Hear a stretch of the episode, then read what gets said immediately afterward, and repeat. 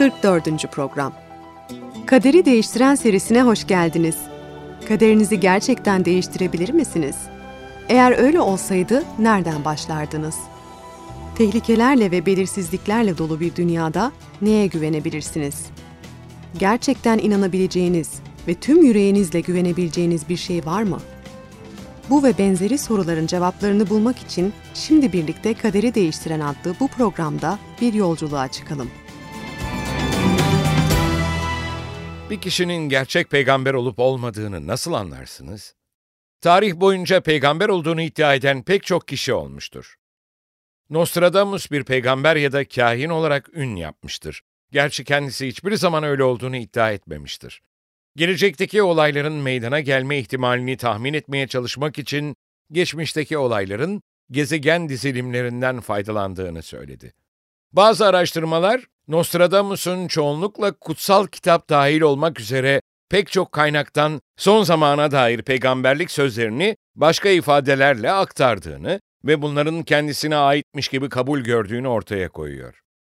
En yaygın tahminleri farklı dillerin karışımı, kelime oyunları ve başka bir kaynaktan alınan bir metne şimdiki veya gelecek zaman bağlamında farklı bir anlam verildiği bir yazım tekniği kullanılarak yazılmıştır. O bu sözde tahminler için tarih vermemiş ve bunlar çoğunlukla o kadar belirsiz ki birden fazla olaya uyarlanabilir. Bu da popülerliğini bir ölçüde açıklayabilir. Yine de Nostradamus popüler olmaya devam ediyor ve kitabı Kehanetler halen basılıyor. Nostradamus'tan daha az ünlü, halkın dikkatini çekmiş ve daha sonra ilgiyi kaybetmiş olan daha pek çok kişi olmuştur. Bu insanların peygamber olduğunu iddia eden pek çoğu büyük bir kalabalık toplar. Bazıları geleceğe dair kehanetlerini yazarlar. Diğerleri yalnızca para ve ilgi toplama amacını güderler. Bir kişinin gerçek peygamber olup olmadığını nasıl değerlendirebiliriz? Değerlendirme için bazı kriterlere ihtiyacımız var.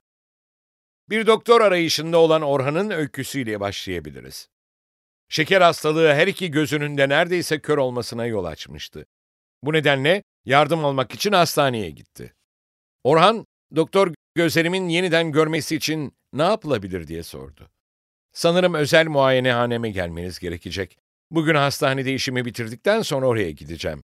Tam bir değerlendirme yaparak neye ihtiyacınız olduğunu söyleyebilirim.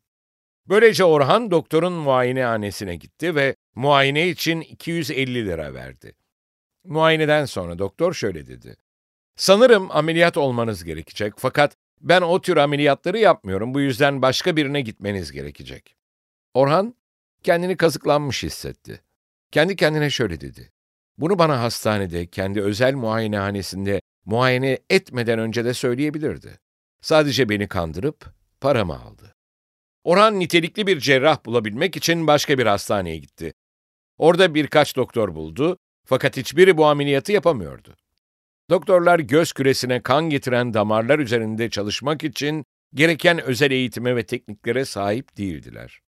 Bundan sonra Orhan bir eğitim ve araştırma hastanesine giderek göz ameliyatı profesörü buldu. Orhan'a şöyle dedi. Göz ameliyatında ileri derecede eğitimim var. Fakat sizin ihtiyacınız olan ameliyat çok hususi. Türkiye'de o eğitime ve deneyime sahip yalnızca bir kişi var, o da İstanbul'da bir hastanede. Böylece Orhan toparlanarak o doktoru bulmak üzere İstanbul'a gitti. Orhan İstanbul'daki hastaneye gittiğinde tavsiye edilen doktor kendisini muayene etti. Doktor buraya gelmekle iyi ettiniz dedi. Bu son derece zor ve çok pahalı bir ameliyat olacak. Bana gelmeniz gerektiğini nereden biliyordunuz? Bu ülkede bu ameliyatı yapabilecek olan tek kişiyim. Orhan doktora şöyle dedi.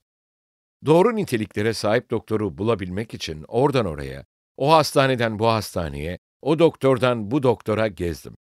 Pek çok doktor buldum. Fakat her doktorun bu tür ameliyatı yapamadığını öğrendim. Orhan haklıydı. Tüm göz doktorları aynı değildir. Tüm özel ameliyatları da yapamaz. Bu bizi bir soru sormaya yönlendiriyor. Her peygamber aynı niteliklere sahip midir ya da aynı işi yapabilir mi? Kutsal kitaba göre bir peygamber halkın önünde Allah'ı temsil eden kişidir. Allah kendi iradesini peygambere iletir, o da bu bilgiyi insanlara bildirir. Bu bir uyarı ya da bir şeyin yapılması için emir olabilir. Belirli durumlarda ne yapılacağına ilişkin genel öğreti olabilir. Hatta gelecekteki olayların önceden bildirimi de olabilir. Kimi zaman Allah tarafından peygamberlerin mucize göstermelerine izin verilir. Ancak Allah'ın İsraillilere peygamberler hakkında kesin uyarılar verdiğini unutmayın. Mucizeler, belirtiler, harikalar gösterseler de tüm peygamberler Allah'ın peygamberleri değildir. Yasanın tekrarı 13. bölüm 1'den 5'e kadar olan ayetlere bakalım. Aranızdan bir peygamber ya da düş gören biri çıkarsa, bir belirtiyi ya da şaşılası bir olayı önceden bildirirse, bilmediğiniz başka ilahlara yönelip tapınalım derse, söz ettiği belirti, şaşılası olay gerçekleşse bile, o peygamberi ya da düş göreni dinlememelisiniz. Tanrınız, Rab kendisini bütün yüreğinizle, bütün canınızla sevip sevmediğinizi anlamak için sizi sınamaktadır. Tanrınız Rabbin ardınca yürüyün, ondan korkun, buyruklarına uyun, onun sözüne kulak verin, ona kulluk edin, ona bağlı kalın. O peygamber ya da düş gören öldürülecek. O sizi Mısır'dan çıkaran, köle olduğunuz ülkeden kurtaran Tanrınız Rabbe karşı gelmeye kışkırttı. Tanrınız Rabbin yürümenizi buyurduğu yoldan sizi saptırmaya çalıştı. Aranızdaki kötülüğü ortadan kaldırmalısınız. Allah'ın kötülükle ciddiyetle ilgilendiğini görüyoruz. Allah'ın yalancıların ve aldatıcıların dahi mucize gösterme güçleri olabilir dediğini fark ettiniz mi? Doğaüstü olan her şeyin Allah'tan olduğuna inanmayın. Firavun'un büyücülerinin de değneklerini yılana çevirerek mucizeler gösterdiklerini hatırlıyor musunuz? Onların gücünün Allah'tan gelmediğini biliyoruz. Öyleyse Allah'ın düşmanından gelmiş olmalı. Şeytanın inanılmaz gücünün olduğunu ve istediği zaman bu gücü aracılarına verebileceğini unutmayın. Belirti ya da harika gerçekleşebilir. Bu durumda mucizeyle aldatılırsanız, Allah'ın özellikle yasakladığı kötülüğü işlemeye yönlendirilebilirsiniz. Bunu yapmayın. Allah'ın özel olarak emrettiği şeyi her zaman izleyin ve mucizeleri inancınız için tek ölçüt haline getirmeyin. Bir peygamberin bazen gelecek hakkında öngörülerde bulunabileceğini söyledik. Bir peygamberin gerçek olup olmadığını anlamanın bir yolu, öngörülerinin gerçekleşip gerçekleşmediklerini görmektir. Kutsal kitabın yasanın tekrarı 18. bölüm 22. ayette ne dediğini görelim. Eğer bir peygamber Rabbin adına konuşur ama konuştuğu söz yerine gelmez ya da gerçekleşmezse o söz Rab'den değildir. Peygamber saygısızca konuşmuştur. Ondan korkmayın. Bir kimse peygamber olduğunu söylüyor ve öngördüğü olaylar gerçekleşmiyorsa onun Allah'tan olmadığını biliriz. Tüm peygamberler gelecek hakkında öngörülerde bulunur mu? Hayır. Daha önce bir peygamberin Allah'tan halka bir mesaj ileten kişi olduğunu öğrenmiştik. O mesaj gelecekteki olaylara ilişkin bir öngörüyü içerebilir ya da içermeyebilir. Musa bir keresinde İsraillilere kendisine benzer başka bir peygamber çıkacağını söylemişti.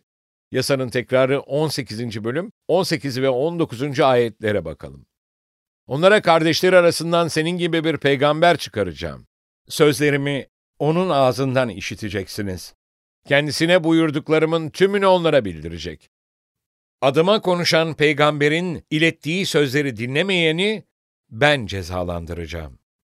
Gelecekteki peygamber Musa'nın hangi özelliklerine sahip olacaktı? Gelecekteki peygamber Musa gibi İbraniler arasından olacaktı. Başka bir ırktan olmayacaktı. Musa kesinlikle bir önderdi. Allah'tan talimatlar alıp halka öğretiyordu. Onları kölelikten kurtardığında ve vaat edilen ülkeye doğru götürdüğünde mucizeler gösterdi. Ayrıca halkın arasında anlaşmazlıklar olduğu zaman doğruyu ve yanlışı ayıran bir hakim görevi de gördü. Öyleyse Musa, şu niteliklere sahip bir peygamberin gelecek olduğunu söyledi. İbrani, önder, öğretmen, hakim ve mucize gösteren. Her peygamber mucize göstermez ama bazıları gösterir. Bugün eski antlaşmadaki en büyük peygamberlerden birini ve mucizelerin onun Allah için yaptığı işin nasıl bir parçası olduğunu göreceğiz. Bu peygamberin adı İlyas'tı. 1. Krallar 17. bölüm 1. ayeti okuyarak başlayalım. Gilat'ın Tişbe kentinden olan İlyas, Ahav'a şöyle dedi. Hizmet ettiğim İsrail'in tanrısı yaşayan Rabbin adıyla derim ki, Ben söylemedikçe önümüzdeki yıllarda ne yağmur yağacak ne de çiğ düşecek. İsrail ulusunun Süleyman'ın oğlu Rehavam zamanında bölündüğünü hatırlarsınız. Yarovam oymaklardan onunu aldı ve Kuzey İsrail krallığını kurdu. Güney Yahuda krallığı ise iki oymaktan meydana geliyordu. Ahav, İlyas peygamberin zamanında Kuzey İsrail krallığının kralıydı. İsrail tarihinin en kötü krallarından biriydi ve halkı sapkınlığa ve putlara ibadete yönlendirmişti. Ceza olarak Allah İlyas'a yağmuru yağdırmayacağını söyledi ve ondan bunu duyurmasını istedi. Kuraklık, ulusun itaatsizlik etmesi halinde Allah'ın üzerlerine geleceğini söylediği lanetlerden biriydi. Bu bize kuraklığın meydana gelmesinin Allah'ın önceden belirlenmiş kaderiyle olmadığını bildiriyor. Halk Rabbe itaat etmiş olsaydı kuraklık olmayacaktı. Seçim kendilerinindi. Ayrıca peygamberlik sözünün ne kadar kesin olduğuna da dikkat edin. Nostradamus'un kehanetleri gibi bin farklı şekilde yorumlanabilecek, belirsiz sözlerle söylenmiş şifreli bir ifade değildi. Bu, tarihte doğrulanabilecek bir peygamberlik sözüydü. Peygamberin mesajı ya gerçekleşecekti ya da gerçekleşmeyecekti. Burada bir varsayım ve yorumlama alanı yoktu. Sonraki programlarımızda sahte peygamberlik sözleriyle gerçek olanlar arasında büyük çaplı ve net bir ayrım ortaya koyan Allah'ın kesin peygamberlik sözlerinin başka örneklerini göreceğiz. Öykümüze tekrar 1. Krallar 17. bölüm 2'den 7'ye kadar olan ayetlerle devam edelim. O zaman Rab İlyas'a şöyle seslendi. Buradan ayrıl, doğuya git. Şeria ırmağının doğusundaki Kerit Vadisi'nde gizlen. Dereden su içeceksin ve buyruk verdiğim kargaların getirdiklerini yiyeceksin. Rabbin söylediklerini yapan İlyas, gidip Şeria Irmağı'nın doğusundaki Kerit Vadisi'ne yerleşti. Dereden su içiyor, kargaların sabah akşam getirdiği et ve ekmekle besleniyordu. Ancak ülkede yağmur yağmadığı için bir süre sonra dere kurudu. Allah'ın peygamberi kendisinin ilan etmesinin emredildiği kuraklık sırasında yaşamasını sağlamak için mucize gösterdiğini görmek ilginç. Allah kendisinin gerçek izleyicilerini kuraklığın etkilerinden tamamen korumadı.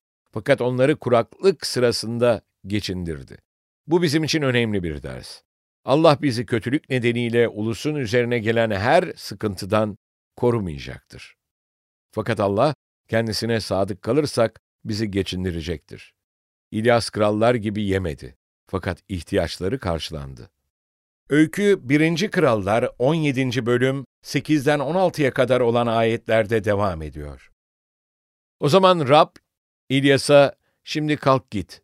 Sayda yakınlarındaki Sarefat kentine yerleş dedi. Orada sana yiyecek sağlaması için dul bir kadına buyruk verdim.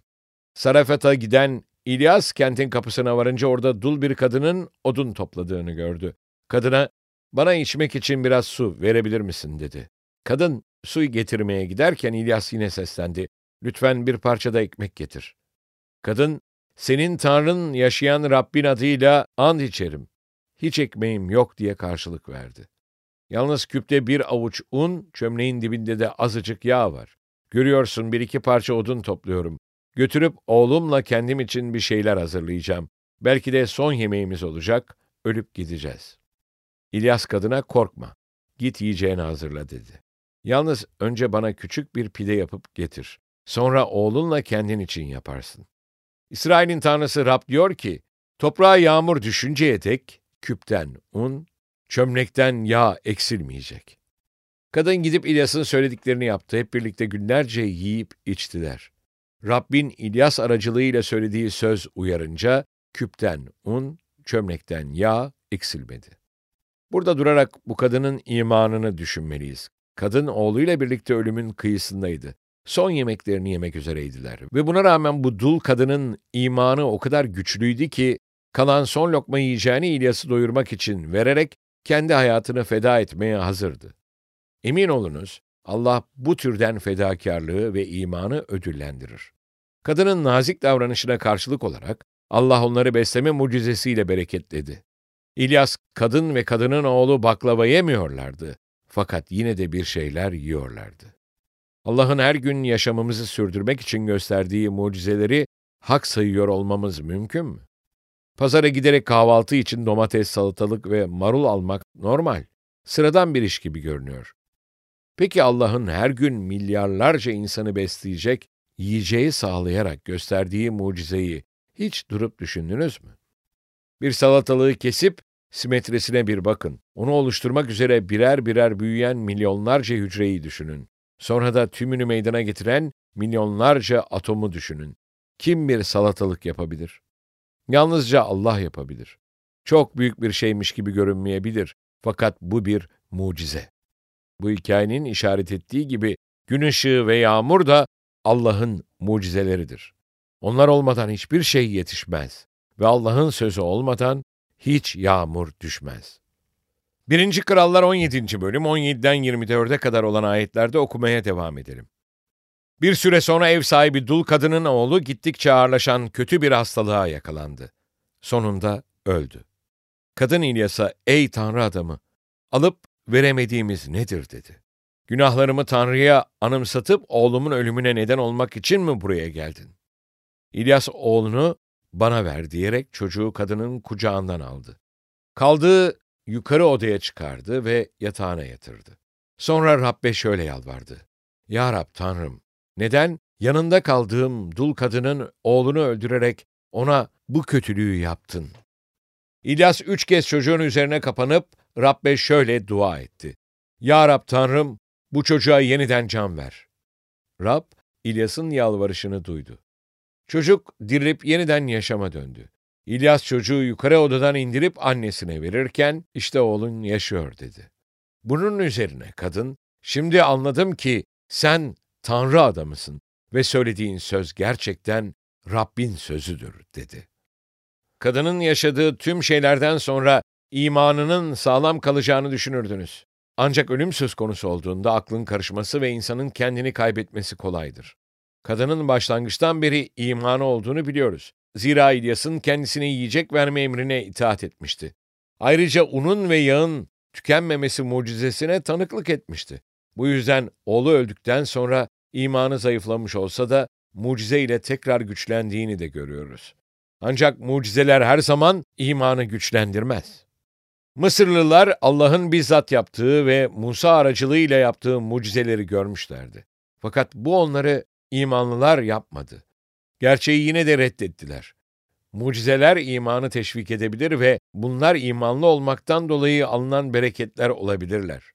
Ayrıca insanların kimin gerçek bir peygamber olduğunu anlamalarına yardımcı olabilirler. Ancak yine de peygamberin hiçbir zaman Allah'ın önceki peygamberler aracılığıyla bildirdiklerine karşı çıkmadığından emin olmalıyız.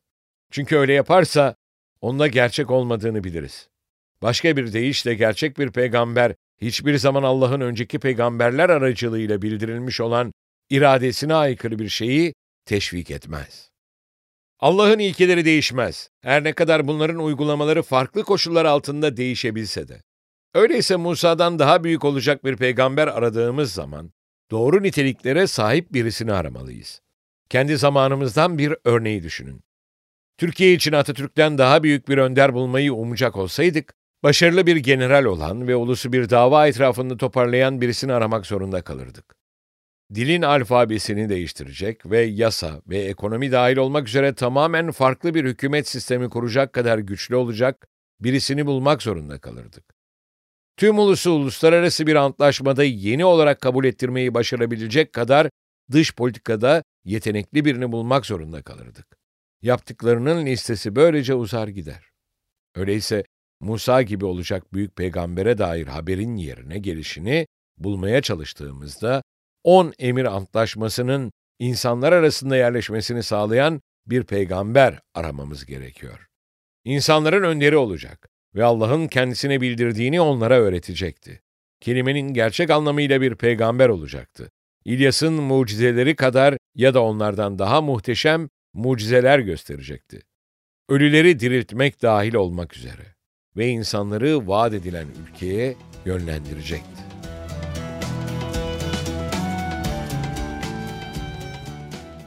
Tartışma soruları 1. Daha önce doğaüstü bir şey gördünüz mü? Öyleyse bunun Allah'tan olduğuna inandınız mı? 2. Allah insanların önünde mucizeler gösterseydi, sizce bu daha çok kişinin gerçeğe inanmasına yol açar mıydı? Yanıt evetse neden daha çok mucize görmüyoruz? 3. Büyük peygamberler olarak tanınan kişileri düşünün. Bunlardan kaçı ölüleri dirilttiler? Sevgili dinleyiciler, bu programda kutsal kitabın bize bir peygamberin Allah'tan olup olmadığını değerlendirebileceğimiz bazı kıstaslar verdiğini öğrendik. Bir sonraki programa da katılacağınızı umuyoruz. O programda Allah'ın yolunu kesin olarak seçmezsek, doğal olarak şeytanın yolunu seçmiş olacağımızı göreceğiz. Kaderi değiştiren deneyimine internet üzerinden katılmak isterseniz www.kaderideistiren.com adresini ziyaret ederek bizlere ulaşabilirsiniz. Tekrar buluşuncaya dek Rabbin kutsal yazılardaki bu vaadiyle huzurlarınızdan ayrılıyoruz. Çünkü sizin için düşündüğüm tasarıları biliyorum, diyor Rab. Kötü tasarılar değil, size umutlu bir gelecek sağlayan esenlik tasarıları bunlar. O zaman beni çağıracak, gelip bana yakaracaksınız. Ben de sizi işiteceğim. Yeremya 29. bölüm 11. ve 12. ayetler.